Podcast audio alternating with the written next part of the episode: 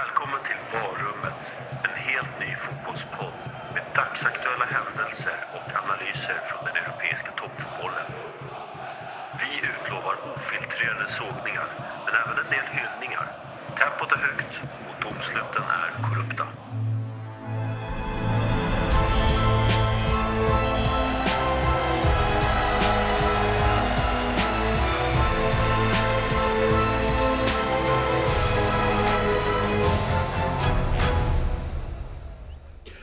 Ja du René, det här skulle bli ett väldigt trevligt avsnitt eh, då vi skulle snacka igång och snacka upp EM. Eh, men, men så möttes man ju av det här oerhört tragiska beskedet att eh, Dejan Kulusevski, våran ja, kelgris får vi ändå kalla honom, vi har ju hyllat honom otroligt mycket i den här podden, trots att han har haft lite upp och ner säsong i Juventus, men framförallt upp nu på senare tid, då, har drabbats av corona. Ja, det är förfärligt. Och Mattias Svanberg Ja. Är, eh, var näste man. nästa man till rakning som man brukar säga. Och det, det, det känns ju lite också, det känns lite oroväckande här. Eh, Kan det vara fler som har drabbats? Det kan Eh, det ja. Ja, Jag menar, han har ju varit i full träning också eh, i väntan på de här testresultaten. Så att det känns väldigt oroväckande just nu. Och det, det känns nästan som att man går runt och, och undrar när nästa fall ska upptäckas. Ja. Och Pontus Jansson kände sig hängig idag. Så det, det låter inte alls trevligt. Nej. Och sen, eh, ja, jag kollar ju vet nyheterna titt som tätt och jag är orolig för att det ska stå Alexander Isak också är positiv. Jag, kan, Ja. jag tänker ju att Kulusevski och Isak, ja, att de hänger liksom på träningar och sådär. Precis, de har ju haft en karriär vid sidan av varandra kan man väl säga. Men, men Ja. Kulusevski slog igenom i Brommapojkarna i deras eh, exceptionellt framgångsrika plantskola. Och eh, då hans antagonist lite grann i, Alexander Isak som är kanske lite mer känd för den svenska publiken, slog igenom AIK. Mm. De har ju mötts väldigt mycket i pojklagsfotboll i Sankt Erikskuppen och allt möjligt. Så, att, så att naturligtvis precis, kommer från samma område också.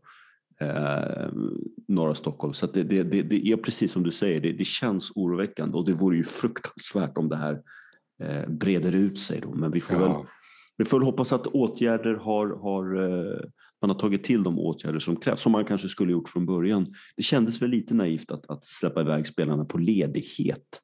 ja, det Eh, är så helt tätt, med facit i hand. Ja. Helt otroligt egentligen när man tänker på det. Jag var lite, jag var lite förvånad när jag läste att de fick ledighet. Och sen Mm. nu är man ännu mer förvånad att de fick träffa andra människor. Det känns märkligt och väldigt o...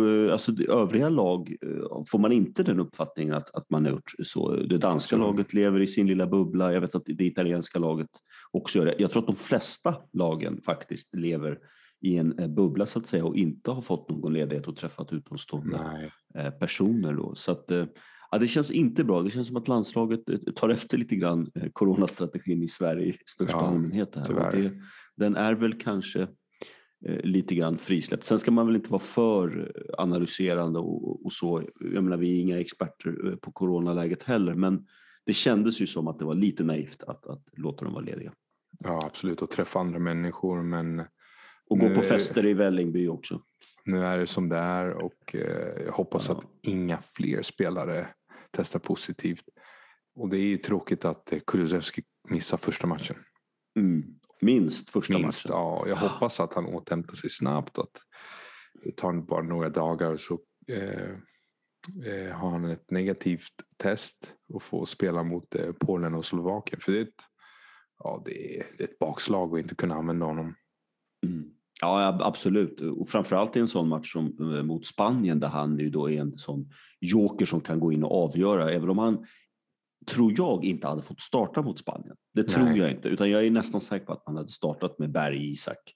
Eh, det, det tror jag, framförallt mot ett sånt lag som Spanien som är väldigt offensivt lagd och passningsskickliga behöver man eh, hårt arbetande eh, anfallare där ju Marcus Berg är föredömlig. Eh, Men att slänga in honom i andra halvlek eller några minuter kvar, det hade ju varit fantastiskt. Och det är också en roll som Kulusevski verkar ha eh, accepterat faktiskt. Eh, Han sa ju att det var helt okej att, att börja på bänken och eventuellt Ja. komma in. Så, så att, men eh, ja, det känns inte bra alls faktiskt. Eh, En, en liten bitter eh, smak på det här inledande Men spanjorerna har ju också två fall, två Mm. positiva fall. Men skillnaden är väl att de har ett helt annat djup Ja. i sin trupp. För de kallade in en reservbubbla. Alltså elva spelare som ska fungera som en buffert. Eller hur? Mm. Mm. Och vissa, om man kollar på den här listan, det är liksom Rodrigo från Leeds, Paulo Fornals från West Ham, Carlos Soler från Valencia, Raúl Albiol från eh, Villarreal, eh, Kepa från Chelsea. Så det är en helt Ja, annan nivå på deras, eh, på deras reservspelare så att säga.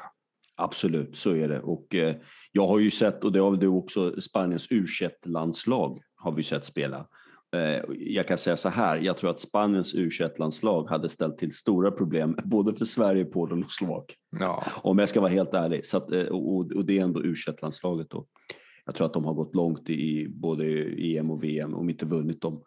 eh, Senaste, något av de senaste mästerskapen. Så att, precis som du säger, truppläget är ju helt annorlunda naturligtvis för, för Spanien som ju naturligtvis ändå får räknas som stora favoriter till att vinna gruppen. Ja. Så är det. Och det är väl Men- en sak under, alltså med tanke på corona. Och det har väl eh, flera experter nämnt tidigare.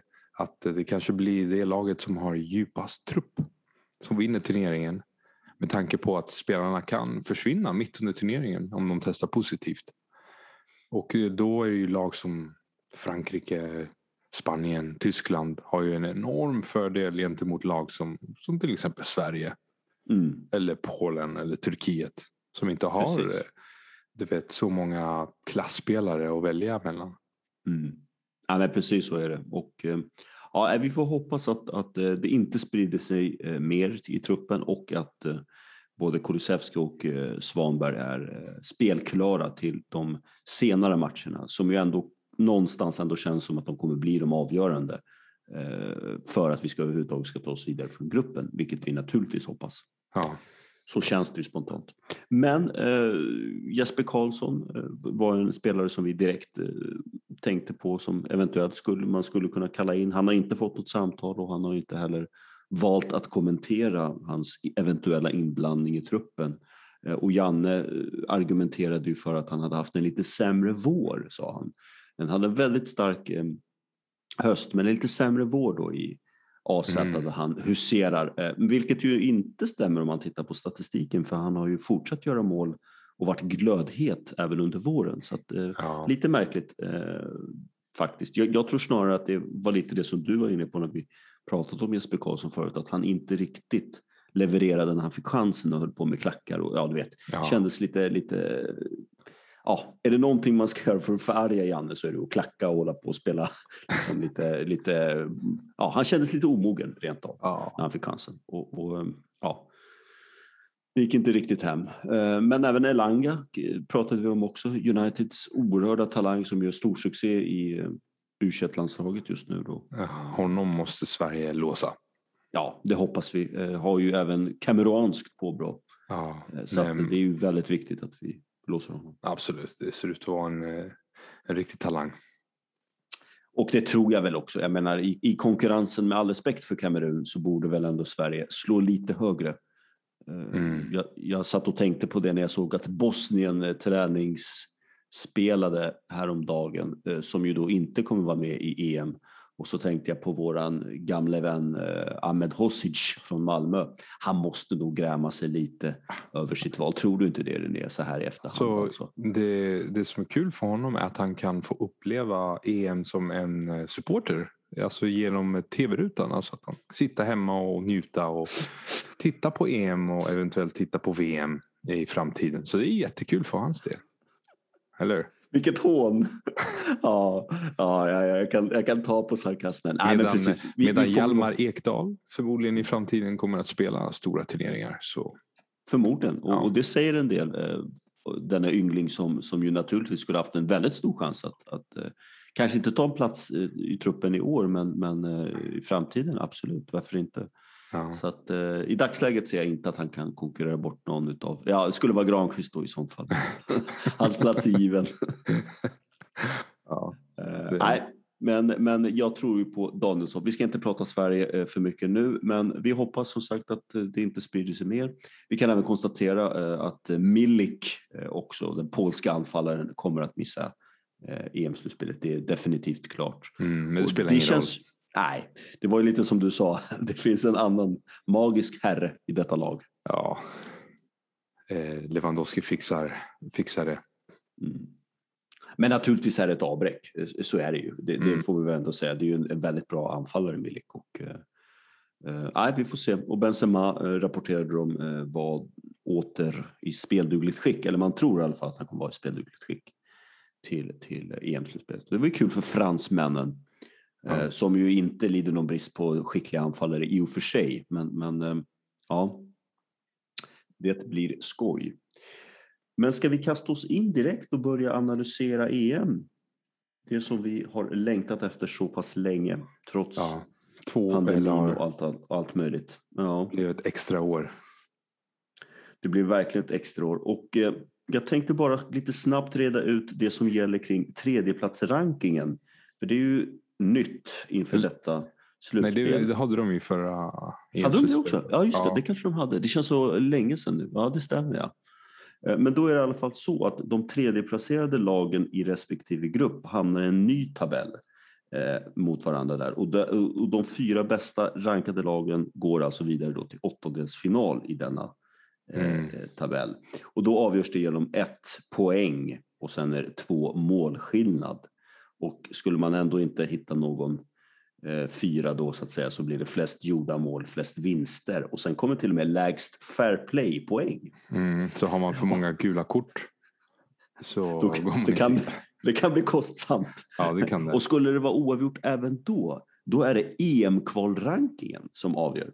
Och här har Sverige eh, vad heter, bara Tjeckien, Wales, Finland, Slovakien, Skottland, Nordmakedonien och Ungern bakom sig. Så att vi är Mm. inte jättestarka på EM-kvalrankingen nu. Om vi, men så långt ska det väl inte behöva gå. Förhoppningsvis inte, men eh, det är intressant. Eh, Det här är ju nytt sedan eh, 2016 då man utökade från 16 till 24 lag. Mm. Man kan ju argumentera att kvaliteten gått, gått ner sig lite på grund av det. Men Absolut. eh, Port- Portugal till exempel. Förra EM så kom de trea i sin grupp och de spelade Mm. tre oavgjorda matcher i gruppen. Mm. Och de, ah, det var inget fantastiskt spel från deras del och de gick alltså vidare som trea i en ganska svag grupp med Island och Ungern. Helt otroligt. Österrike, Portugal. Det var deras grupp. Och lyckades inte vinna en enda match. Gick vidare eh, på målskillnad gentemot eh, Ja. Turkiet. Ja. Och så gick de och vann eh, mästerskapet. Och den enda matchen som de vann eh, under 90 minuter var semifinalen mot Wales. Men alla andra matcher så spelade de oavgjort eh, under 90 minuter. Så resultatmässigt skulle man väl säga att Portugal är den sämsta vinnaren av EM. Ja, verkligen. Och det, det, ja, det säger väl, för den som har koll på statistik så säger det väl någonting. Jag tror inte att så många människor kommer komma ihåg det, men det är ändå alltså, intressant för oss nördar som gillar statistik att tänka på det. Men, men eh, ja, väldigt roligt tycker jag. Jag tänkte ju genast på Grekland. Att Ja, men de vara, var bättre för de Men vann de sina var- matcher. de vann sina matcher. Jag De vet slog- inte hur. Ja. De slog men- Portugal i öppningsmatchen, tror jag Ja. var, eller i gruppen. Och sen slog de Portugal i finalen och Portugal var värdnationen. Så grekerna, de, eh, nej, de förtjänade vinsten. Ja, osannolikt eh, Europamästerskap. Osannolikt på många sätt. Men, Ja. Inte den vackraste fotbollen, men, men eh, de, Inte den vackraste, nej. det gav resultat. Absolut. Några som jag ändå tycker René, måste jag säga, jag har studerat dem ganska bra både i kvalet och även i Serie A där de flesta spelarna ändå huserar. Det är Italien som jag tycker har en väldigt, väldigt intressant eh, trupp. Eh, och har, har ju varit inne länge och är inne får man väl säga ett generationsskifte. Eh, men det finns verkligen kvalitet i truppen. Absolut. Och, eh, jag, jag tror väldigt starkt på det här italienska laget och de är ju också favorittippade naturligtvis eh, att ta hem Grupp A och inleder ju mot Turkiet redan nu på fredag. Men ja, de är ju ja, stora favoriter i den gruppen. precis. Och har du någon, någon, om vi ska liksom försöka börja bakifrån då, så har de ju faktiskt Donnarumma i målet. Ja, Eh, som ju har gjort en fantastisk säsong i Milan och ryktas ju till betydligt större klubbar då eh, får man väl säga. Även om jag anser fortfarande då att Milan är en stor klubb, om än inte en toppklubb. Ungefär som Arsenal. Vi, Ja, vi, vi får ändå säga att det, vi får säga, att- men vi kan väl säga att det är storklubbar men inga toppklubbar kan man väl säga. Ah, Alltså det är som en, eh, en skådespelare som var stor förr i tiden på 90 eller 90-talet och håller, håller kvar vid det. Kändisskapet är kvar Ja, eh, bara på grund av gamla meriter. Det är lite på det sättet. Men Ja, som du säger, så är. Donnarumma är ju en av turneringens främsta målvakter utan tvekan. Så Ja, på det- målvaktsposten så, så har Italien inte några problem. Nej, men däremot vill jag ändå säga att bakom honom så ser det inte så jätteövertygande ut. Eh, där har man Sirigu och eh, Meret, Alex Meret också från Napoli. Och det är väl inga så här världsklassmålvakter. Jag menar, Ja, du säger så, men jag skulle nog säga att alla tre är bättre än Robin Olsen. ja förvisso, det är sant. Eller hur? Eh, ja, Sirigu möjligtvis. Eh, har han haft någon jättesäsong i Torino i år? Nej, men han är väl, han har väl haft en bättre karriär. Han har erfarenheten. Bättre Meret- karriär, ja. Absolut. Meret är ju Napolis målvakt. Så Ja, ja. Ja, det är sant. Det är sant. Jag, jag tänker väl mer att jag jämför dem i och för sig med de bästa eh, lagen. Men å andra sidan, Spanien har väl inga jätte... Vi ska ju komma in på Spanien eh, sen Ja. också. Men, men nej, du har rätt. Det är faktiskt fulldugliga ersättare i och för sig. Och sen har vi naturligtvis backlinjen som jag... Jag är ju väl, våldsamt förtjust i Giorgio Chiellini naturligtvis. Eh, Ja. Mannen som aldrig blir dålig. köttaren.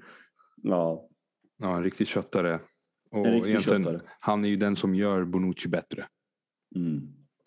Så på grund av, eh, eller tack vare Chiellinis närvaro blir ju Bonucci en bättre försvarare. Och det såg vi ju när Bonucci var i Milan. Där han var ju han var förfärlig. Det var, han, Fruktansvärt. Ja, han förödmjukade sig själv. Alltså. Ja, fruktansvärt usel och eh, man längtade bara efter att han, han skulle lämna faktiskt. Eh, och det var ju inte känslan när han kom till Milan. Det var det Och han kapten och allt. Ja, så ja, såg man honom spela och det var skrattretande. Ja, det gick kä- käpprätt åt pipan helt enkelt. Värdelös. så dåligt. Ja, eh, och, och jag menar ytterbackar, Florenzi lär väl husera på, ute på högerkanten och Spinazzola kanske tar eh, vänsterbacken, det får vi väl se där. Men, men eh, ett bra försvar skulle jag säga, om än inte eh, EMs starkaste så ett, ett bra försvar skulle jag vilja Ja, väldigt starkt. Och sen får vi inte glömma att Bastoni som Ja, just det. har varit helt otrolig i Inter den här säsongen under Conte. Mm. Mm. Han är också med i truppen och sen har de Acerbi. Just det. Så de har full, fullt ja, dugliga försvarare i truppen bakom Chiellini och eh, Bonucci. Mm.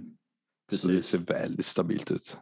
Det ser otroligt stabilt ut och eh, Italien brukar väl spela 4-3-3 eh, om jag har haft koll på det. Och där har vi väl ändå Verratti som någon slags central position. Eh, möjligtvis Jorginho där brukar alternera. Verratti har ju dragits lite med skador så det, det är väl lite ett frågetecken kring hans form där. Han var Mm. väl inte med riktigt i, i sluttampen på ligan och i Champions League och spelar väl lite sporadiskt på grund av skador och har ju framförallt ett otroligt hett temperament som vi också såg i Champions League eh, när det började eh, spåra ur där när de var på Ja, väg ut. Så att, så att eh, ja, vi får se. Eh, Litet frågetecken kring Verratti. Kan han, kan han få till den mentala biten eh, och, och eh, hålla sig frisk så blir han en otroligt viktig spelare för Italien. Kanske den allra viktigaste. Ja. Sen de har ju Jorginho självklart och sen eh, Barella som en topp Ja, mittfältare. Ja, Och sen ja. eh, eh, så har de ju Locatelli Mm. som kan komma in. Och det är en väldigt bra fotbollsspelare det också. Så att de har ju... de har bra ju, spelare. Ja, Mm. Man har ju även Bernardeschi och Pessina från, eh, från Juventus. Bernardeschi har väl haft en lite tyngre säsong och inte spelat så mycket i Juventus i år. Eh, Delvis kanske på grund av Kulusevskis intåg, men, men och Pessina har gjort det väldigt bra i Atalanta också. Så att, eh, det finns kvalitet även på bänken eh, hos eh, italienarna. ja. Men jag skulle ändå vilja säga att det är anfallet längst fram där Italien ser jag vågar nästan påstå att det kan vara den starkaste trion i EM längst fram. Man Oj, har alltså var Ins- Insigne, Immobile och Chiesa. Kanske inte den starkaste, men den är väldigt, väldigt giftig. Du får, du får några minuter på dig att nämna en starkare för att Immobile Jag behöver inte presentera honom. Otroligt stark i Serie A. Ja. Öser in mål, sylvass. Insigne är en personlig favorit, har varit väldigt stark i Napoli. Har gjort ett väldigt bra eh, eh, vet kval för Italien också. Och sen Chiesa, som den kanske allra starkast lysande stjärnan där just nu, har ju burit upp eh, Juventus på sina Mm. axlar, eh, som har gått jättetungt. Så att, Jag skulle ja, jag säga att en, starkare Frankrike är väl det starka, starkare kortet.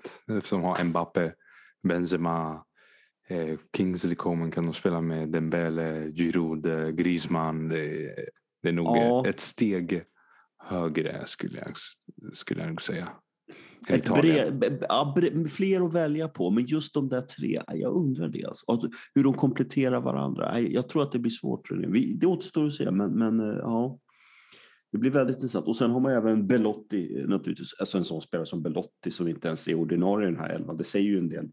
Eh, Mm. Kungen av Torino. Det är att, oroväckande. Ja, Domenico Berardi, Moschino har de också. Så det är många bra spelare i denna italienska Ja, trupp. Som, som, klar. eh, Klar favorit i grupp A. Och det klar vore, favorit. Mm. ja, det vore en skräll om de inte tog första platsen. Så är det. Ja, det vore en oerhört skräll och jag tror att de kan gå väldigt långt. Och vi måste ju också nämna att det är Roberto Mancini som, eh, som så att säga för laget framåt som förbundskapten också. Mm. Eh, som tog över efter eh, fiaskot 2017 då man åkte ur playoffen mot just Sverige faktiskt. Ja, vilken fadäs det var för, för deras del. Men Ja. deras tränare på den, den tiden var ju, ja, han var så in, inkompetent. Ja, just det. Nej, det, Ja. var, mm. Nej, det var inte roligt. Bra för oss. Bra för oss. Eh, ska vi gå vidare? Ja, vi går vidare till, eh, ja, ska man säga, Eh, det laget vi tror kommer komma, eller jag tror kommer komma tvåa, det är ju Schweiz. Ja, och de har ju din lilla kelgris där, eh, kylskåpet. Granit Xhaka. Ja, Eh, kapten. Som ju, ja, jag så, ja, han har tagit över efter Lichsteiner då kanske. Ja, Lichsteiner, vilken förfärlig människa. Nej, men eh, de har ett stabilt lag, Schweiz. Spelar med trebackslinje. Får jag bara säga det angående Lichsteiner att Jonas Eriksson ju som är expertkommentator i SVT, vår absoluta favorit. Ja, Det, det måste vara den bästa eh, experten i, i studiosammanhang som någonsin har visat sig. Det är stora ord, men det måste faktiskt. Han, Ja. han, han, hans analyser, han, han är nästan bättre expert än domare faktiskt. Eh, Otroligt eh, skicklig och kompetent. Men han sa att Lichsteiner var den jobbigaste spelaren han någonsin har haft att göra med. Alltså den, så den otro, otrevligaste sa. Otrevligaste, förlåt, Ja. otrevligaste spelaren han någonsin haft att göra med. För att han ska gnälla och klaga på varenda domslut. Ja, Och det ser man ju också på planen, det är ju, det är inget, det är ingen skräll direkt. han var tydligen otrevlig alltså, utanför planen också, alltså innan match. Han sa inte hej eller nå- något Nej, liknande. nej. Han var en, eh, en förfärlig fruktansvärd, typ. fruktansvärd människa. Ja. Ja, det är skönt Ju- kanske att han har. Juventus-spelare, vad mer behöver Ja, säga? ja, ja, precis, precis. Vi, Ja. vi behöver inte, usch, usch. Nej, men eh, Schweiz, ja, det är väl ett lag man känner igen egentligen. Det är ju Shakiri, Xhaka, eh, som Sommer i mål har väl stått i 15 år känns det som. eh, Seferovic på topp eh, tillsammans med Embolo då, eh, som kanske är den eh, roligaste spelaren då från Mönchengladbach eh, i truppen. Ja, alltså han, man trodde ju att han skulle utvecklas till en, eh, Ja. en större talang. Alltså. Men Mm. det har väl gått lite sådär. Fortfarande väldigt kapabel fotbollsspelare. Ja, Det är han. Och eh, Ricardo Rodriguez känner vi Mm. igen. Akanji Mm. är väl en väldigt etablerad mittback. mm. Ett stabilt Precis. lag helt enkelt ett stabilt lag som har alla möjligheter att ta sig vidare från den här inte omöjliga gruppen. Eh, så att, eh, och det är väl ett lag vi känner igen eh, och spelar väl en ganska balanserad fotboll skulle jag säga. Det är ingen tokoffensiv men det är inte heller någon bussparkering som pågår här utan spelar en ganska rolig fröjdig fotboll. Sverige slog ut dem i, senaste VM-slutspelet då med ett mål av eh, vår älskade Emil Forsberg som i och för sig styrdes tror jag på någon Det var. Akanji, ja. Ja, Akanji. det var Akanji som var olycklig där. Vilken förvirrande Eh, match för ja. eh, amerikaner. Alltså, Ja, du vet, för de har så svårt att skilja mellan Ja, Sweden och Switzerland. precis. De tror att Schweiz är huvudstaden i Sverige. Eller om det är tvärtom kanske. Nej, men de, har, de tror egentligen att det är samma land. Ja, de Så det måste varit förvirrande. Sweden versus Schweiz, eh, Switzerland. Ja. Verkligen. Ja. Ja, det är kul. Ja, men, eh, intressant. Och du tror att de kommer tvåa? Eh, Jag tror faktiskt grupp. det. Mm. Om man, eh, vi ska gå igenom Turkiet strax, men om man jämför Mm. med Turkiets trupp så tror jag att eh, schweizarna har lite mer djup. Mm. Och eh, Turkiets styrka ligger i mittbacken egentligen. Mm. Medan i Schweiz så ah, det finns väldigt kapabla spelare i eh, varje lagdel egentligen. Från målvakt ända upp till eh, anfallarna. Mm. Bara en spelare som till exempel eh, Zakaria. Eh, väldigt eh, kapabel eh, central mittfältare. Mm. Eller eh, ja, Shakiri som egentligen har varit i kylan i Liverpool men gör Men alltid ändå- bra. Precis vad jag tänkte säga. Han är alltid bra när han får spela. Det är otroligt. Ja, Han, han får inte spela på tio matcher. Sen möter de West Bromwich på bortaplan en höst, höstmatch, tråkig höstmatch i ligacupen och han är lysande. mm. Eh, Det är otroligt. Och jag, precis som du säger, han är också en spelare som det känns som att han alltid eh, levererar också i landslaget. Att han eh, försöker en kreativ spelare med en härlig vänsterfot. Bra intensitet. Så det, jag hoppas verkligen att han, han eh, vaknar på rätt sida det här EM-slutspelet. Och jag tror faktiskt att han, han kommer kunna göra det. Men vi måste ändå säga att det kommer nog bli tufft för Schweiz Mm. att ta andra platsen eftersom de har eh, en väldigt, eh, en väldigt eh, ja, oförutsägbar och bra konkurrent och det är Turkiet. Mm. Mm. Verkligen. Och innan vi går in på Turkiet vill jag bara hylla en spelare till som jag upptäckte, som jag faktiskt, ska ärligt talat säga, inte visste var eh, schweizare. Och det är Remo Freuler från At- Atalanta. Som ju Ja. har gjort en kanonsäsong i Atalanta, som ju vi älskar eh, naturligtvis, Gasperinis eh, Atalanta. Väldigt duktig och kompetent fotbollsspelare också, eh, som man inte får glömma bort, som jag tror blir väldigt viktig. Eh, Mm. Hårt jobbande central eh, mittfältare. Ja. Och det behövs ju när man har Xhaka som kan Nej, sprida bollar lite höger och vänster. Nej, men det är bra. eh, intressant det är sant. Det är Mm. sant. Freuler är en tvåvägsspelare och när du spelar med Xhaka så eh, behöver du en, en, en central mittfältare som Freuler så att Mm. Xhaka kan få göra det han är bra på. Precis, precis. Nej, eh, precis. Och ska vi gå in och kika lite grann på eh, Turkiet så är det ju ett väldigt, har gjort ett väldigt starkt kval får vi väl ändå säga. Och, och har då lyckats ta sig efter att ha djupdykt i flera eh, kval och misslyckats att ta sig vidare. Och man kommer ihåg Hakan Şükür och forna, forna framgångar i både VM och EM. Men eh, det har ju låtit vänta på sig under 2000-talet och nu är man återigen i EM och brukar ju faktiskt gå långt när man väl tar sig till ett mästerskap. Ja, det såg vi ju Eh. 2008 när de gick Mm. ända till semifinalen eh, och 2002 där de tog brons. Mm. Men eh, nu, ja, som du säger, väldigt starkt kval. Slog Frankrike. Eh, Mm. Började VM-kvalet. Ja, fantastiskt måste man säga. Slog, eh, slog eh, eh, Nederländerna sönder och samman. Ja. Och därefter så gjorde de slarvsylt av Norge.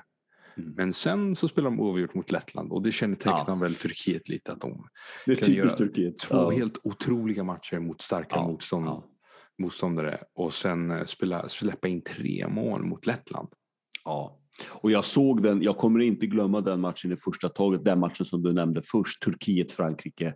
Eh, I Turkiet för fullsmockade läktare eh, med eh, miljoner kändes det som på läktaren. Alltså det var en, det var en galen stämning på läktaren. Det var ju innan corona då också. Och de vann med 2-0. Det var helt ofattbart och de spelade som i trans. Alltså. Ja. Och kom, och ja, det är precis som du säger, Turkiet kommer ju inte alltid upp i den klassen. Eh, väldigt sällan. Men, men de fick alltså världsmästaren att se ut som ett, pojklags, eh, ett pojklag. Alltså. Så, att, så att kan man komma upp i, i trakterna kring, kring det där eh, till- den formen man var i då och även eh, i stora delar, precis som du säger, under kvalet då, eh, så kan man gå väldigt långt eh, och absolut hota både Schweiz och Italien tror jag. Eh, men, men eh, ja, vi ska ju gå in och titta lite grann, men, men backlinjen var du inne på, där har de ju eh, Leicesters eh, skicklige Sojuncu då, som spelar mittback tillsammans med Ozan Kabak eh, som har fått spela rätt mycket i Liverpool. Ja, Eh, Med blandad resultat får vi väl ändå säga. Även om det är Liverpool och Premier League så, så har det väl inte varit 100 procent eh, framgång. nej. Men, men eh, backlinjen, mittbackarna kommer ju få jobba otroligt, framförallt i, i första matchen eh, som kommer bli en pangstart och rivstart lite grann för Turkiet. Men det är Eh, ändå, alltså det är väl, de har ju som sagt eh, Chaglar Soyuncu och Ozan Kabak. och Demiral från Juventus. Precis. Så de har alltså tre unga, riktigt bra mittbackar. Riktigt bra mittbackar. Ja, och då talar vi om alltså, nästan absoluta, absoluta toppklass av Mm. mittbackar. Så Mm. där, det är ju deras starkaste lagdel utan tvekan. Det är nästan så Verkligen. att man, de borde spela med en trebackslinje. För ja. att kunna använda de här tre försvararna, tycker man. Ja. Det känns ju lite märkligt om någon av dem inte skulle få starta när man har så otroligt skickliga Ja, spelare att tillgå. ja, men, exakt. men, eh, ja, det blir intressant att se hur de formerar sig. Men, men eh, ja, Och sen har du ju Celik som, eh, som vann ligan med Lill precis. just det. En duktig högerback. Mm. Så att försvaret ser väldigt, väldigt stabilt ut. Verkligen. Och tittar vi på mittfältet då som, som eh, jag vet inte, ja, känns väl stabilt i och för sig, men det är väl Chalanoglu som, som eh, är den som ska eh, leda Turkiet och är en väldigt kreativ mittfältare och haft en bra säsong i Milan, skulle jag vilja säga. Väldigt bra säsong. Är lite ojämn dock, Ja. vilket han också har fått kritik för. Men i sina bästa stunder så är han ju en väldigt, väldigt bra mittfältare med väldigt fina fötter, bra skott, bra frisparkar. Så ja, att, eh, ja, han kan ja, göra mål från eh, ingenting. Kan sätt, bara trycka in det från eh, 25-30 meter. Det har han gjort under hela Precis. sin karriär. Så det är ett Mm. eh, enormt vapen på fasta situationer också. Det får man inte glömma. Att han är en, en, en väldigt bra frisparksskytt och tar hörnor. Mm. Eh, förmodligen bättre än Forsberg. Förmodligen. Ja, det, det var lite, Ja, Där eh, tog jag i Ja. lite. Det är klart han är bättre. Men Ja. ja, ja det är ett vapen där. Så Och han är har vi- stjärnan, stjärnan på Precis. mittfältet.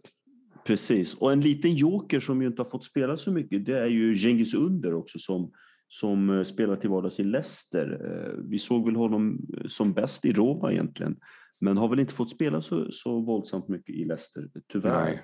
under den gångna säsongen. Eh, Och det är lite synd. Vi får väl se. Han kanske får sparsamt speltid även i, i landslaget. Eh, Men det är en intressant spelare och i sina bästa stunder också en väldigt, väldigt duktig, kompetent spelare Mm. med en otroligt fin vänsterfot. Så att eh, vi får se vad, vad eh, den Cengiz kan hitta på. Eh, Men så har vi ju längst fram eh, den kanske klarast eh, lysande stjärnan då, Burak Yilmaz Ja. självklart. Nyligen vinnare av Ligue 1 också med sitt lill. Ja. Lagkamrat då med, med Zelik också. Jag skulle nog säga att han var den ja, mest bidragande faktorn till att Lill vann ligan Ja. där på slutskedet av säsongen. För han var ju Mm. helt otrolig. Otroligt stark säsong. Det är Ja. nog den bästa formen han någonsin har varit i. De här senaste, där i april, maj. Gjorde ju mål Verkligen. liksom pff, lite från ingenstans ibland. Kunde Mm. skjuta in den från eh, 25 meter, sätta frisparkar. Så han är ju i sitt livsform. Verkligen. Och eh, ja, om han är i samma form som han har varit så eh, kommer han att hota. Då kommer han verkligen hota och eh, det blir intressant att se. Eh, jag hoppas lite grann att han ska vara i en sån där härlig form, ett sånt där stim eh, som han kan vara i. Och eh, det känns lite grann som att Turkiets öde eh, egentligen ligger hos spelarna själva. Alltså vilken nivå kan de få fram? Vi vet att nivån finns där, vi vet att kvaliteten finns där. Att ta sig vidare från den här gruppen är absolut ingen omöjlighet. Det känns som att det är den mentala biten som framförallt eh, spökar hos Turkiet. Kvaliteten finns, tycker. Mm. Absolut. Och Eh. eh, deras tränare, liksom, de har ju, eh, de har ju eh, Senol Günes som är eh, den som Mm. eh, vann brons Mm. eh, med dem. Så de har ju liksom en, en tränare som har, som har enorma meriter med Turkiet. Han är en Verkligen. legendarisk tränare, eller hur? Just det. Det är som Ja. att Tommy Svensson skulle träna landslaget. ja, precis. Eller? Jag trodde, jag trodde att det var Fatih Terim som fortfarande var tränare, men, men det var det ju inte. Nej, Utan det är, som också är en legendarisk tränare. demon, kalla- demontränare. Ja, det får vi kalla honom. Men, men eh, Şenol har väl, har väl eh, nått större framgångar då. Men bronset var ju fantastiskt då med Hakan Şükür. Som nu kör taxi tror jag i USA, var det inte så? Ja, han kör. Uber i, eh, i Washington tror jag. Eller något I liknande. Washington DC. Ja, problem med, med staten då. Mm. Ja, han har blivit, eller tv- tvingats Mm. till exil. Nej men Föga Turkiet, de, förvånande. Ja. de, ser, eh, de ser ut att eh, kunna ta andra platsen. ja. Så det är mellan Men- Schweiz, mellan Schweiz Mm. och Turkiet tror jag. Ja, är du verkligen säker på det? För att jag, jag skulle inte vilja räkna bort Wales här, eh, som ju är det sista laget i Grupp A.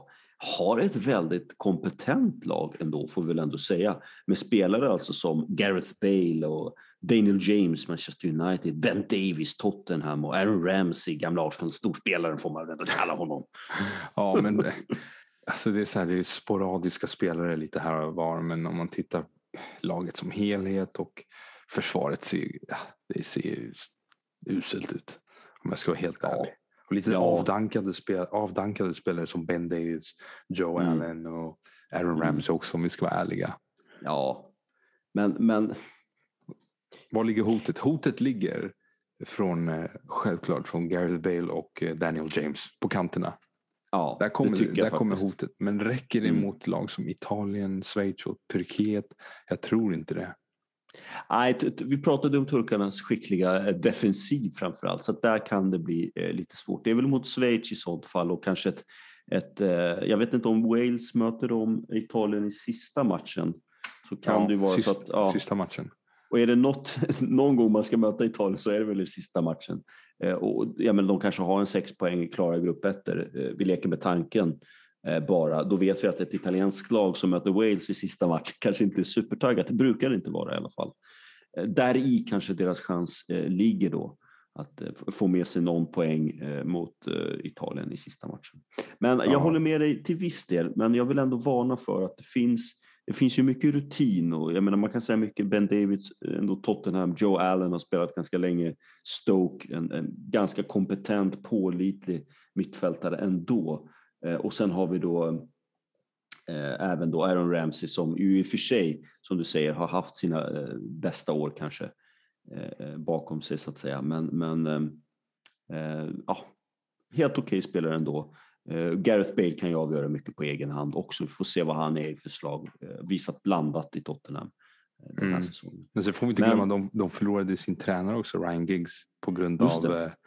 att han, han blev ju åtalad för våld mot, eh, mot eh, ja, att han överföll en, två kvinnor tror jag eller en kvinna. Eh, så Ja, han var ju det. tvungen att avgå som förbundskapten. Så de har ju en ny förbundskapten. Och det kan ju Just det. ställa till det lite. Mm. Jämfört med de andra lagen som har stabila tränare. Just det. Och Ryan Giggs fick ju inte heller komma med i Premier Leagues Hall of Fame av den anledningen att han var Ja, eh, utredd för, för den här eh, Våldsbrottet. brottsliga verksamheten. Våldsbrottet, ja precis. Eh, Ja, vi får se. Jag är ju inget fan av Ryan Giggs sen tidigare med hans eh, otrohetsskandaler och sånt där. Jag tycker ändå att det definierar honom lite grann som människa och det här var bara toppen av isberget så att eh, Mm. han kan gott ruttna i någon eh, fängelsecell eh, Ja. för min del. Men vi ska hålla oss till fotbollen och ja, vi säger väl att Italien klarar grupp ettor. Du säger Schweiz nummer två, tror att Turkiet blir men- tre. Det är stenhårt där. Ja, det är svårt att... Ja, det är, jag tror, okej, vi säger så här. Jag tror det blir en tight kamp mellan Schweiz och Turkiet. Om Mm. andra platsen. Då säger jag att Turkiet kniper andra platsen eh, bara för att eh, stå emot det lite grann. Men jag tror att Schweiz ändå går vidare som eh, bästa grupp tre till slut. Eh, I och med att man besegrar Wales. Det tror jag att man lyckas med. Eh, och ja, jag tror att det räcker. Eh, men eh, första inledningsmatchen är jag väldigt sugen på vad du har att säga där. Alltså Turkiet-Italien. Det känns som att det är en match, en perfekt öppningsmatch. Eh, och som kan bli hur bra som helst egentligen. Och, och är Turkiet påkopplade så, så tror jag absolut att de kan bjuda upp till dans. Mm. Ehm, sen om det blir italiensk mästertango eller turkisk folkdans, det får vi se. Men, men eh, jag tror på ett oavgjort resultat. Ja, Okej, Nej, jag tror på 2-1 till Italien. Du tror det? Mm. Mm. Du tror att även eh, starka försvaret eh, kommer släppa in två mål? Ja, mot Italien. Ja. Det var... Det är för, för starkt eh, anfall. Ja, men intressant. Vi har eh, sagt vårt och eh, eh, vi har lite olika åsikter, men i grunden är vi väl ändå relativt överens. Eh, ska vi gå vidare och kika på grupp B? ja, grupp Där B. vi har Där vi har en en- klar, ja, en solklar favorit. Det, Det, måste ju det. vara, ja, det, det måste ju vara den allra solklaraste favoriten, möjligtvis av alla grupper jag har sett, tror jag faktiskt. Eh, och det är också det äldsta laget faktiskt eh, sett till medelåldern. Belgien är det vi pratar om. Mm. Som har ju den äldsta truppen. Sverige har ju den näst äldsta truppen. Eh, säger väl en del kanske möjligtvis. Men om vi börjar med Belgien så, så jag kan säga så här René, jag vet inte om du håller med mig men jag tycker när jag betraktar laget att det är ett väldigt bra lag.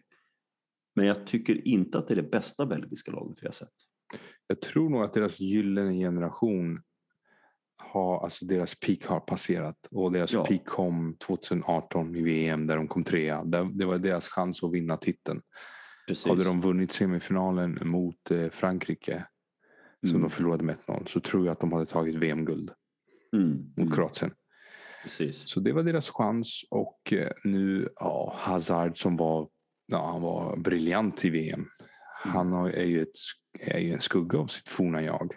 Mm. Och De Bruyne har ja, den här hemska ansiktsskadan så han är ju lite osäker. Mm. Eh, Witzel som är deras eh, mittfältsgeneral eh, slet av hälsenan i januari så jag tror inte ens att han kommer kunna spela. Stort avbräck. Ja, försvararna är lite äldre. Mm. Bertongen och Alderweireld, ja, Bertongen speciellt börjar bli lite, bli lite till åldern kommen. Så jag tror Mm. att ja, de har passerat liksom sin eh, bästa period. Precis, och det, det är ju som du säger den gyllene generationen. Det här är väl någonstans den sista chansen att få till någonting, eh, få med sig någonting eh, hem där. Eh, Man kommer väl i och för sig, eh, man tog väl i och för sig bronset i VM sist. Ja. Men, men att få en, en, liten, en medalj av lite ädlare valör har man väl sista chansen. Men det är precis de punkterna som du tar upp, jag eh, skulle vilja trycka ännu mer på eh, Hazard, en sån spelare då, Eden Hazard. Eh, Har vi även brorsan då, Tolgan Hazard. Men eh, Eden Hazard, han är inte alls i det slaget han var. Jag menar, har, har han gjort någon bra match i Real Madrid i år överhuvudtaget? Jag förstår inte hur han kan vara så upphaussad i i det här Nej, laget. flopp. Jag, jag, und, jag undrar om han ens har en startplats i belgiska landslaget. Jag undrar det faktiskt. Han kommer Ja. säkert starta, men jag ifrågasätter det faktiskt med tanke på den fruktansvärda.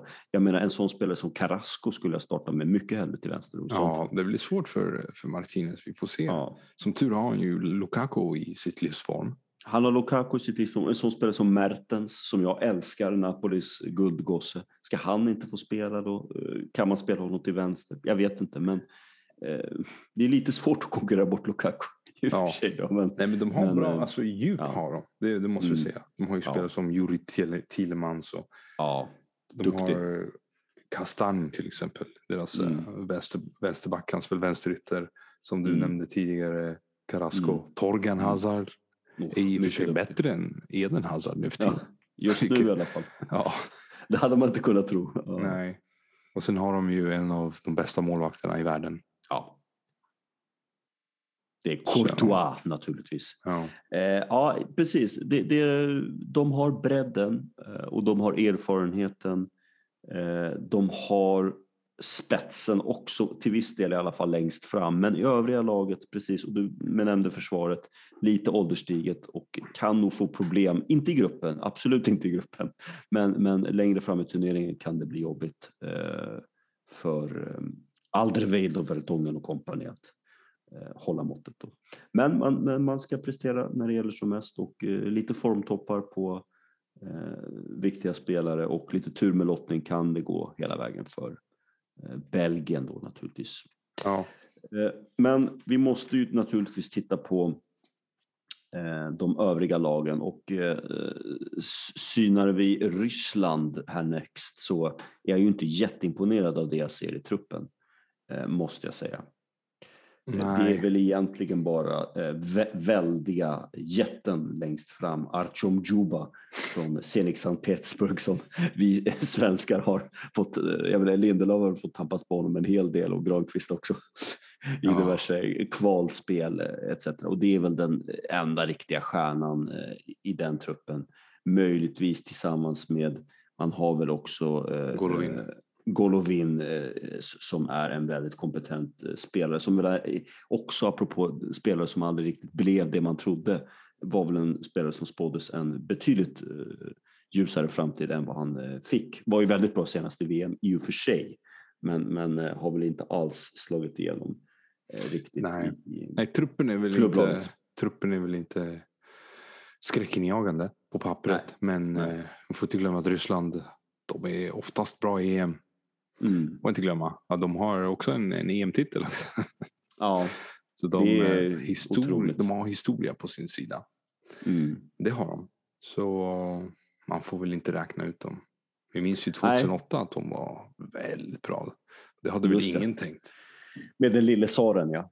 Ja, Arshavin. De kan alltid Ja. de kan, de kan chocka. Men jag tror nog att de får det, de får det tufft att ta andra platsen eftersom Danmark eh, är nog eh, favorit att ta platsen bakom Belgien. Så är det. Några spelare möjligtvis att nämna det är ju eh, evighetsmaskinen Juri Kirkov som naturligtvis har haft sin, sin bästa tid bakom sig. I och för sig, ja. Jag tror faktiskt till och med att han kommer starta. Det är lite grann Rysslands svar på Granqvist alltså. Eh, Men, men eh, det, det skulle inte förvåna mig om han får göra sina minuter där ute på han kan ju både spela både vänsterback och eh, på eh, mittfältet då. Det verkar Eh, konstigt. Alltså. Ja, ja. men, men jag- skulle inte bli jätteförvånad. Och sen har vi ju Miranchuk också från Atalanta som har gjort en hyfsad säsong får vi säga. Fått hoppa in en del och gjort det okej tycker jag i Atalanta de gånger han har fått spela. Mm. En spelare som har varit iskall däremot, som har mycket i sig, det är ju Cherchev i Valencia. Så, eh, klubbadressen imponerar ju kanske lite mer, men han har haft problem med skador och sånt också. Så att, Ja, han var helt otrolig i senaste VM, alltså på hemmaplan. magisk, magisk. Minns du? Mm. Ja. Helt. Herregud vad han var bra. Ja, det var, det var läskigt och man tänkte liksom att nu, nu jäklar hamnar han i ett riktigt bra lag. När Valencia är bra. Men, Han men, var ju men, eh, ett tag, men ja, det gick ju ja, helt åt pipan. Nej, det går pipsvängen. Eh, Man ska ju aldrig köpa, det vet ju vi, man ska ju aldrig köpa spelare baserat på vad de gör i en, ett Mästerskap, ja, det blir, det det blir aldrig bra. Klassiskt Ja, misstag, speciellt misstag. när det gäller Real Madrid. Ja, verkligen. Eh, I och för sig, Keylor Navas köpte de väl på grund av VM-framgången. Ja, det var ju James väldigt också. bra arbete. James var, ja, James var bra också. Det finns Men ju det- undantag. Det gick väl, Men- ja, James var väl lite av en besvikelse. Ja, lite grann. Men eh, Navas var ju väldigt bra. Ja, Jag förstod inte att de gjorde sig av med honom. Men det är en annan historia. Eh, Ryssland får det nog svårt. Det gör väl upp om andra platsen med Danmark kan vi väl säga på en gång. Och, och vi kan väl klä av våra eh, nordiska grannar på en gång och, och ge oss in i den danska truppen som jag måste ändå säga ser väldigt bra ut, René. Och jag Ja. tror att de- den här, den här de får ju sällan till det, framförallt inte mot Sverige, eh, är ju deras kanske antagonister då. Men alltså tittar man på truppen, jag menar det vimlar ju av kvalitet. Eriksen, Höjbjerg, Delaney, Christensen, Kjär, Schmeichel i mål. Ja, tycker du inte att eh, varje gång danskarna har kvalitet på pappret så Mm. gör de det dåligt. Eller så misslyckas de. Och den gången de vann EM, då Ja. var de helt uträknade. Ja, De, Ja, men, de eh, kvalificerade sig inte. Ja, Alltså nej, de kvalificerade sig inte in till mästerskapet utan nej, fick en plats på grund av att Jugoslavien gick in i krig. just så de det. skickades ur eh, EM och då, fick, då tog alltså Danmark den extra platsen och vann mästerskapet. Helt så när de är uträknade Mm. och eh, det är då de liksom eh, eh, levererar så det kanske blir samma sak den här gången. Men som du säger, de har, ja, de har nog en bättre trupp än Sverige tyvärr. Men så är det. absolut. Vi, vi måste vara ärliga och säga att den danska truppen ser väldigt vass ut. Eh, det kan man säga. Eh, sen kanske det finns lite frågetecken kring en sån spelare som Christian Eriksens form eh, i dagsläget. men- Eh, Men, men han har ju varit, han har skymtat till och varit riktigt bra i Inter också. Jag menar, Inter är ändå Inter, vann Serie A före giganter som Juventus, Roma, Milan. Så att, eh, jag tycker att den danska truppen ser väldigt bra ut. Jag tror precis som du att det är den mentala biten, liksom för Turkiet eh, lite grann, att den mentala biten som är eh, det, det främsta spöket eh, för, för eh, danskarna. Men jag menar, Kas, Kaspar Schmeichel i målet, jag menar, eh, vi pratade om Donnarumma, han är kanske inte riktigt på den eh, extrema höjden, men han är ta med skjutsingen snäppet under. Ja, absolut. Alltså hans, hans fa Cup-final var ju helt galen. Liksom. Han var ju Mm. rena rama väggen. Så Men, att, eh, ja, och sen har de ju alltså Andreas Christensen, Simon Kjär, mittbackar. ja, Eh, det är ju intressant att Westergård som spelar i Mm. Southampton, han får nog inte ens plats i startelvan. det säger en du del. Mm. Emil, eh, eller Pierre Emil Höjberg och De. Delaney Ja. som eh, där eh, defensiv mittfält. Alltså det är hur starkt som helst. Ja, precis. Och en sån spelare som Daniel Vass som kan han, han, eh, vara på mittfältet också. Eh, kanske får spela högerback. Eh, väldigt duktig spelare, spelar i Valencia. Jag menar, det är inga dåliga klubbar vi nämner här i Neo heller. Alltså det är, Ja. eh, vi har eh, även Joakim Mäle, som jag tror man uttalar det, som tillhör Atalanta. Eh, också en Ja. snabb och tekniskt skicklig. Otroligt snabb. Ja. Lite för snabb. Ja, och ah, jag menar Atalanta återigen. Eh, Visst, han kanske inte har spelat hela säsongen ordinarie, men han har fått spela en del och eh, Ja. jag menar, De ser bra ut. De, de har vem har vi på grupp. högerback? Vi har Lustig på högerback liksom. Nej, de har ju mycket, de har ju mycket bättre trupp Ja, än, än Sverige. Mycket bättre Ja. startelva. De Mm. har en, nog kanske till och med en, en, eh, en bättre grupp. Skulle jag säga Mm. lättare för deras del. Ja, Jag verkligen. tror faktiskt att de kan göra en bra turnering om det klickar. Mm. Och det hänger väl lite grann på, precis som du säger, att det, man måste ju inleda bra i gruppspelet. Eh, Mm. Och där har de ju alla förutsättningar att göra det. Eh, Jag menar, de ställs mot Ryssland, Finland. Eh, Det, det ska inte vara några problem att sluta grupp två, kan man tycka för det danska laget. Ja, Eh, första och- matchen möter de sina nordisk, nordiska rivaler. Mm. Finland. Ja, de kanske inte är så stora rivaler eftersom Finland, det här är Finlands Nej. första mästerskap. Det är, Finland eh, debuterar i, i Ja, precis i man tycker ju, när man tittar på grupp B så tycker man ju att Finland borde vara slagpåsen. Ja, För vi har Belgien, absolut. vi har Ryssland, vi har Danmark. Vilket är Mm. tre starka nationer. Mm. Historiskt sett starka nationer. Mm. Eh, det blir tufft för Finland. Det blir det. Ja, Och jag tror nog att eh, första matchen där, eh, Danmark-Finland, det gäller för Danmark att att vinna den matchen helt enkelt. vinnaren och gör det ganska övertygande. Man ska ju komma ihåg att det kan ju bli väldigt viktigt med målskillnad också. Eh, om man nu strular till det och hamnar på tredje plats eh, så kan det ju bli väldigt viktigt med målskillnad. Ja, Men precis, de, de, har, de har egentligen allting i sina egna händer. De får en start på det här eh, EM-slutspelet, kan få med drömmotstånd. De har en väldigt relativt lätt grupp. Eh, skulle inte säga att det är helt omöjligt till och med att man kan faktiskt snuva Belgien på en och annan poäng. Belgien är bra, men som vi har sagt, det är inte det här formtoppade Belgien som vi kanske eh, hade liksom sett i, i, i VM-spelet senast. Då. Så att, så att, ja, ja, jag, jag tror att danskarna kan göra det riktigt bra faktiskt. Och, eh, jag menar bara en sån spelare som jag gillar som eh, huserar i Serie A, Stryger Larsen i Udinese, kommer naturligtvis inte få, få spela överhuvudtaget tror jag. Så att, eh, men en väldigt duktig spelare som har gjort det väldigt bra i Serie A. Alltså. Så det, det, som med Lasse Schön, eh, en gammal favorit från Ajax. eh, en eh, legendar. Lasse en legendar. Schöne. Ja. Ja, Eh, och Breitweit har vi inte pratat om, spelade med Messi Barca då till exempel. Så det, ja. det Paulsen, finns ju- Paulsen från. Leipzig.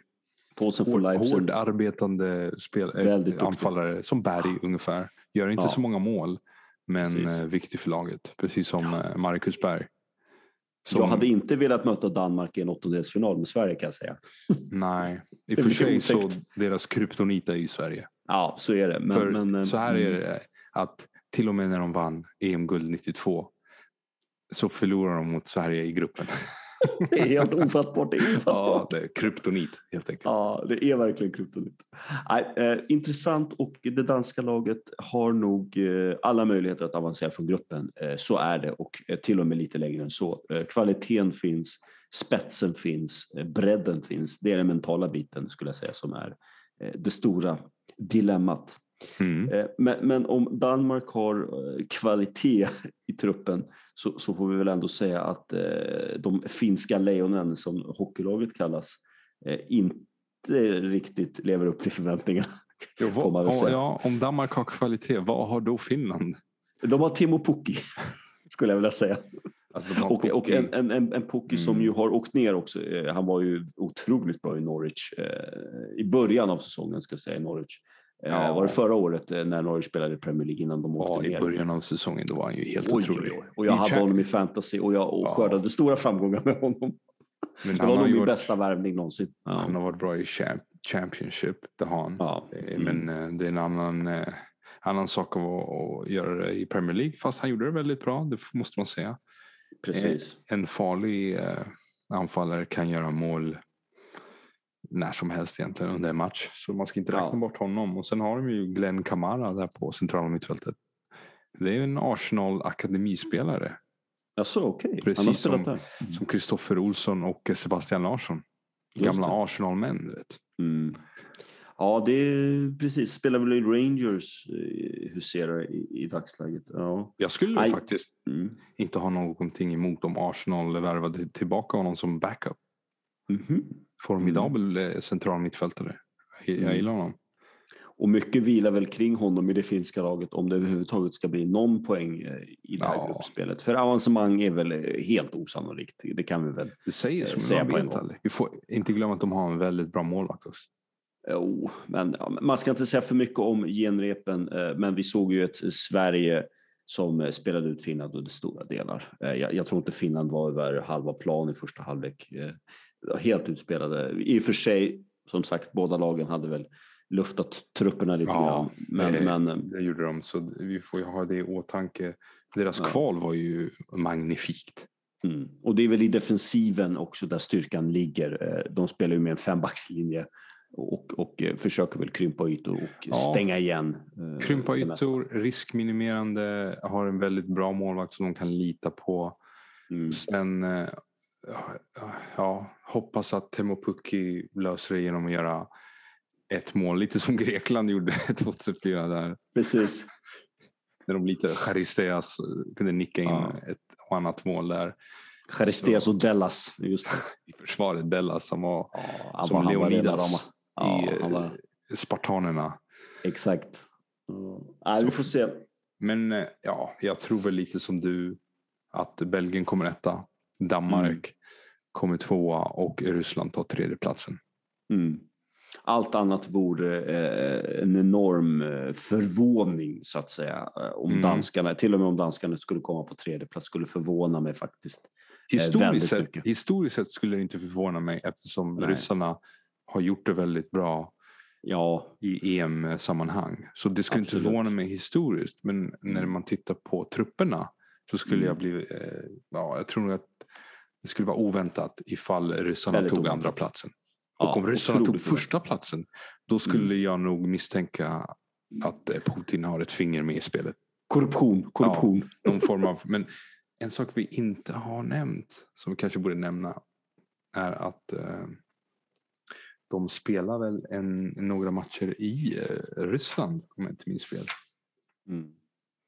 Ja, det tror jag väl du har rätt i. eh, Till exempel eh, Finland-Ryssland spelas ju i Sankt Petersburg. Oj, mm, intressant. Enorm hemmafördel. Och det är ett ganska känsligt möte också Ryssland-Finland rent politiskt. eh, Ja, vinterkriget och- Vinterkriget, ja. Ja. Alltid stora möten i, i, i hockeysammanhang. Nu blev ju Finland tvåa då i eh, hockey-VM som avgjordes eh, för någon vecka sedan. Men, men väldigt känsligt möte eh, där som betyder väldigt mycket. Eh, Finland kommer absolut inte ge sig utan kamp. Eh, Är det någonting man är känd för så är det att kämpa in i det sista. Eh, Frågan är väl snarare om, om eh, kvaliteten. Där är det lite motsatt förhållande gentemot Danmark och Turkiet. Jag är inte orolig över den mentala biten. Utan det är kvaliteten i sådant fall som, som brister. Men, men den mentala biten och eh, så att säga, laginsats, kämparinsats, eh, finska eh, går inte ha för hacker. Så det, det är jag inte ett dugg orolig för faktiskt. Mm. De kommer kriga i 90.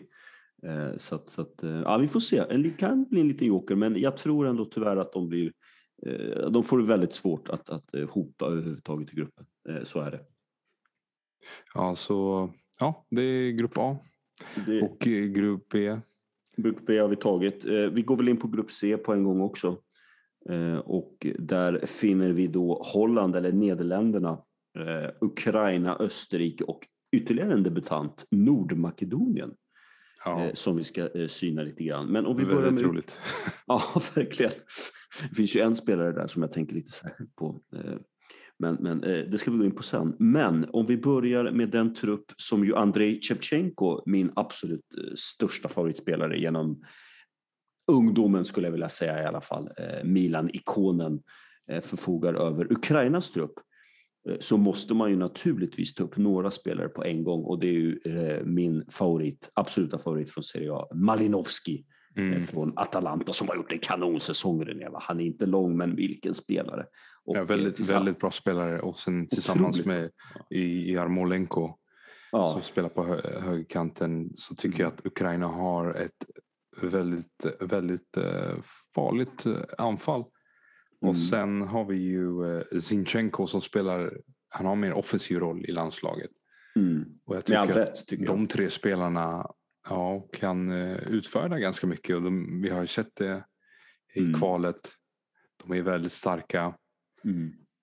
och jag tror att eh, de, kan, de kan störa Holland faktiskt. Ja, och det är väl verkligen, precis som du nämnde, det är de tre spelarna som eh, gäller. Jag måste väl ändå ett litet frågetecken kring Jarmolenko som jag ju gillar, men som ju har haft en ganska jobbig säsong i West Ham. Han har väl inte spelat jättemycket och inte producerat eh, jättemycket heller, eh, Jarmolenko, eh, detta år. Har haft lite skador, eh, skadebekymmer också. Ehm, men naturligtvis får han till det formmässigt eh, och eh, eh sådana spelare brukar ju kunna lyfta sig i landslaget också. Eh, Så att eh, vi får hoppas på det. Men jag tror att Malinovski blir eh, en nyckelspelare tillsammans med, som du nämnde, Sinchenko från Manchester City. Väldigt fin vänsterfot också. Eh, Så att där finns väl, spetsen finns i det ukrainska laget, absolut. Och, och, men det är väl snarare bredden där som, som ja, det kommer krävas en laginsats för att Mm. få ihop det. Men, men absolut, jag, jag tror absolut att man kan hota ett Holland eller Nederländerna som inte kanske har sina bästa dagar eh, direkt framför sig, eh, känns det som. Ja, och sen har de ju några skickliga yngre spelare från Dynamo Kiev som vann ligan. De har ju den här målva- målvakten eh. Eh, och det, det kan vara viktigt för jag tycker att den här eh, han, Piatov, den gamla målvakten som alltid Just står för Ukraina. Han, han har alltid ett, miss, ett misstag nära till hands. Ja, Han är ju. Shakhtar Donetsks demonmålvakt. ah, okej. Och eh, man har ju sett honom göra några tav- en och annan tavla. Ja, Så jag tror nog att det, det kan faktiskt vara positivt att de, eh, att de har, byter ut. Ja, det är dags byta att ut honom. byta ut, du vet. Ja, Uppgradera så att säga. verkligen. Uh, men det blir intressant att se Ukraina och det är ju lite så här motståndare som man inte riktigt vet vart man har, eh, känns det som. Men, men i den här gruppen tillsammans med Österrike och Nordmakedonien skall det väl inte vara någon omöjlighet att avancera även som grupp två. eh, Ja, alltså till och med känns- som grupp etta. Mm. Det känns ju som att det är väl Holland och Ukraina som eh, konkurrerar om första och andra platsen. Eller hur? Sponta, spontant känns det så. Och ska, ska vi titta lite grann på Hollands trupp så jag kan ju säga så här rent spontant, jag blir ju inte livrädd eh, direkt om Sverige nu skulle stöta på dem i en eventuell åttondel kvartsfinal. Om det går så långt eh, faktiskt. Den kanske Nej. bästa lagdelen är väl möjligtvis då eh, målvakt mittfält. Man har ju eh, Sillisen som är väl eh, nummer ett. Eh, han kommer där ej kanske. att delta Oj, just det, han, han på var grund av skadad, va? corona. Nej, det var corona. Och Just det. de eh, väljer att inte ta med honom i truppen. Ja, lite Just det. konstigt.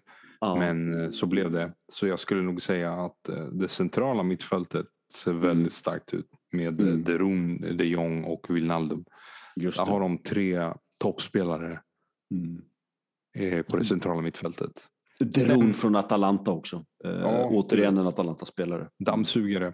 Ja. Eh, sen har de ju liksom, de har ju kapabla spelare men jag vet inte om Mm. jag fruktar eh, Depay som det är inte så att han är Lewandowski. Mm. Sverige skulle Nej. möta Lewandowski. Så. Exakt.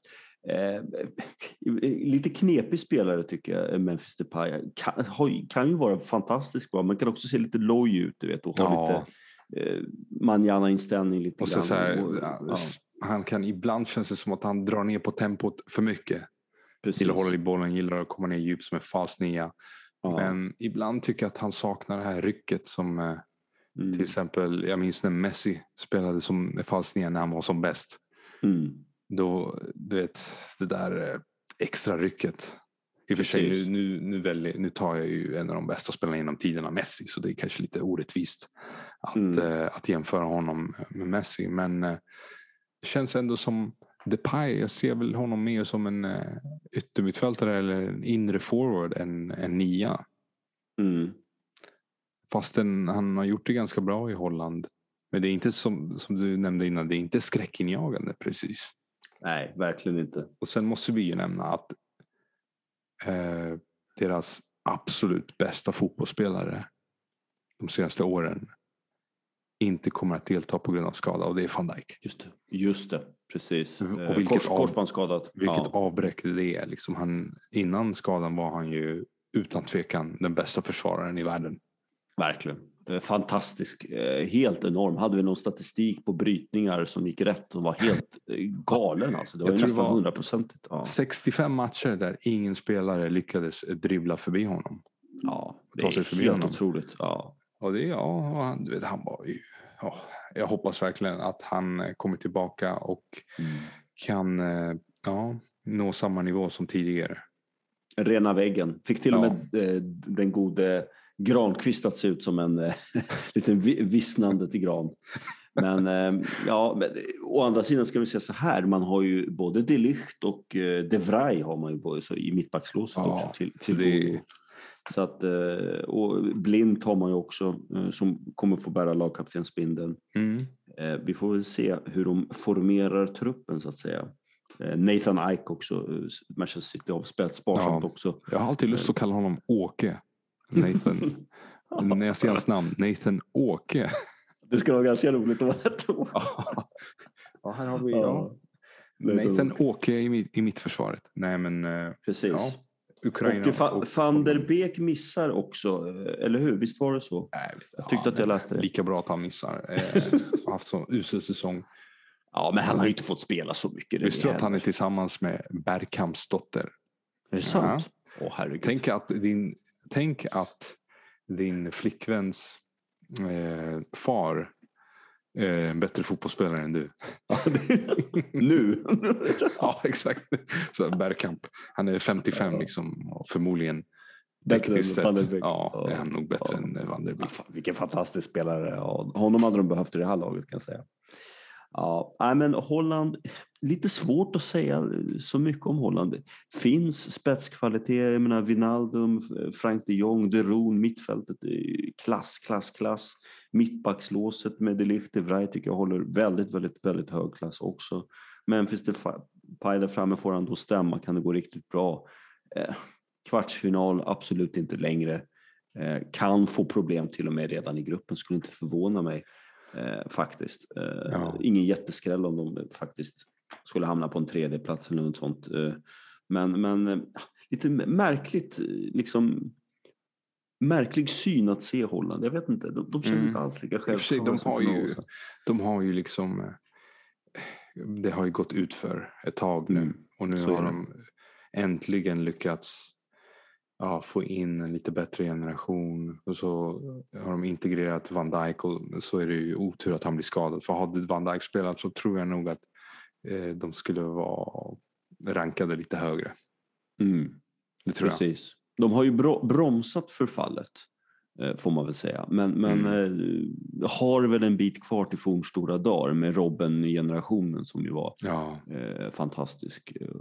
Eh, Eller Men, eh, åt, slutet av 80-talet där med Van Basten. Du vill gå så långt tillbaka? just det. 70-talet med Johan Cruyff. Ja, Johan Cruyff och ja.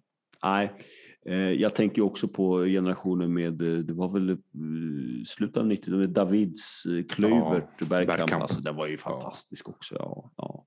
Så att, man har ju sett ett starkare Holland, så är det. Men vi får väl ändå säga att de är absoluta favoriter i, grupp C, som ju också består av eh, Österrike.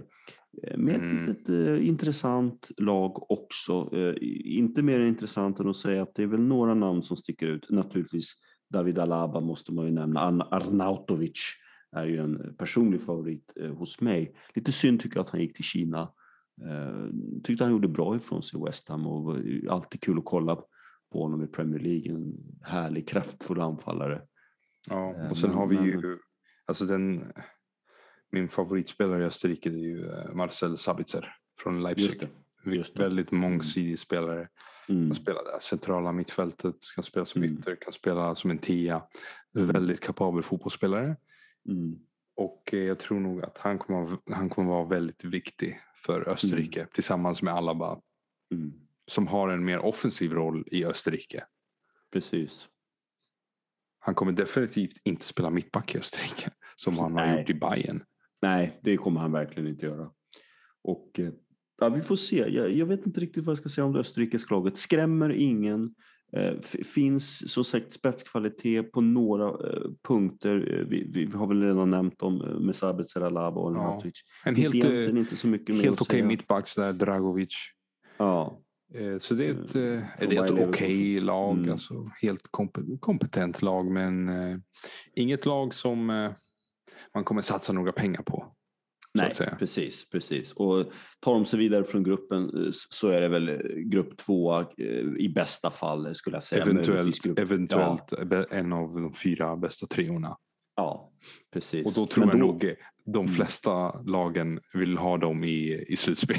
Absolut, absolut. Ja, En, en drömmotståndare för Sverige vore ju att Ja. möta Österrike i en åttondelsfinal. Eh, I och för sig kanske det krävs en, en eh, gruppvinst då misstänker jag om vi ska få Mm, möta ett så bra Österrike. motstånd.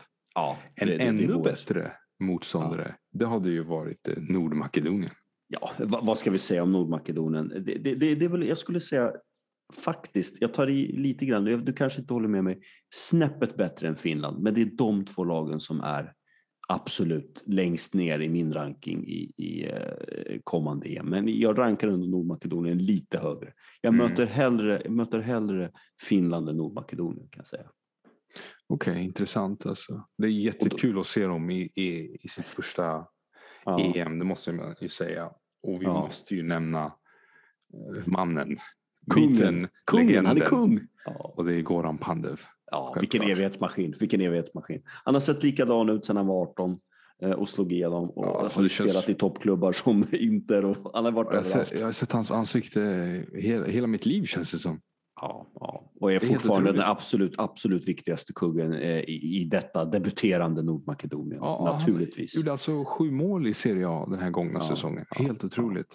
Helt otroligt. Börjar närma sig 40 med stormsteg.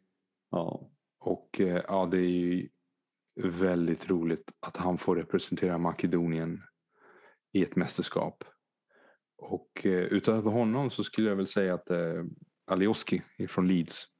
Precis. Det, för, för de som inte märkte, jag, jag vet inte om vi nämnde hans namn någon gång, men vi pratar naturligtvis om Goran Pandev.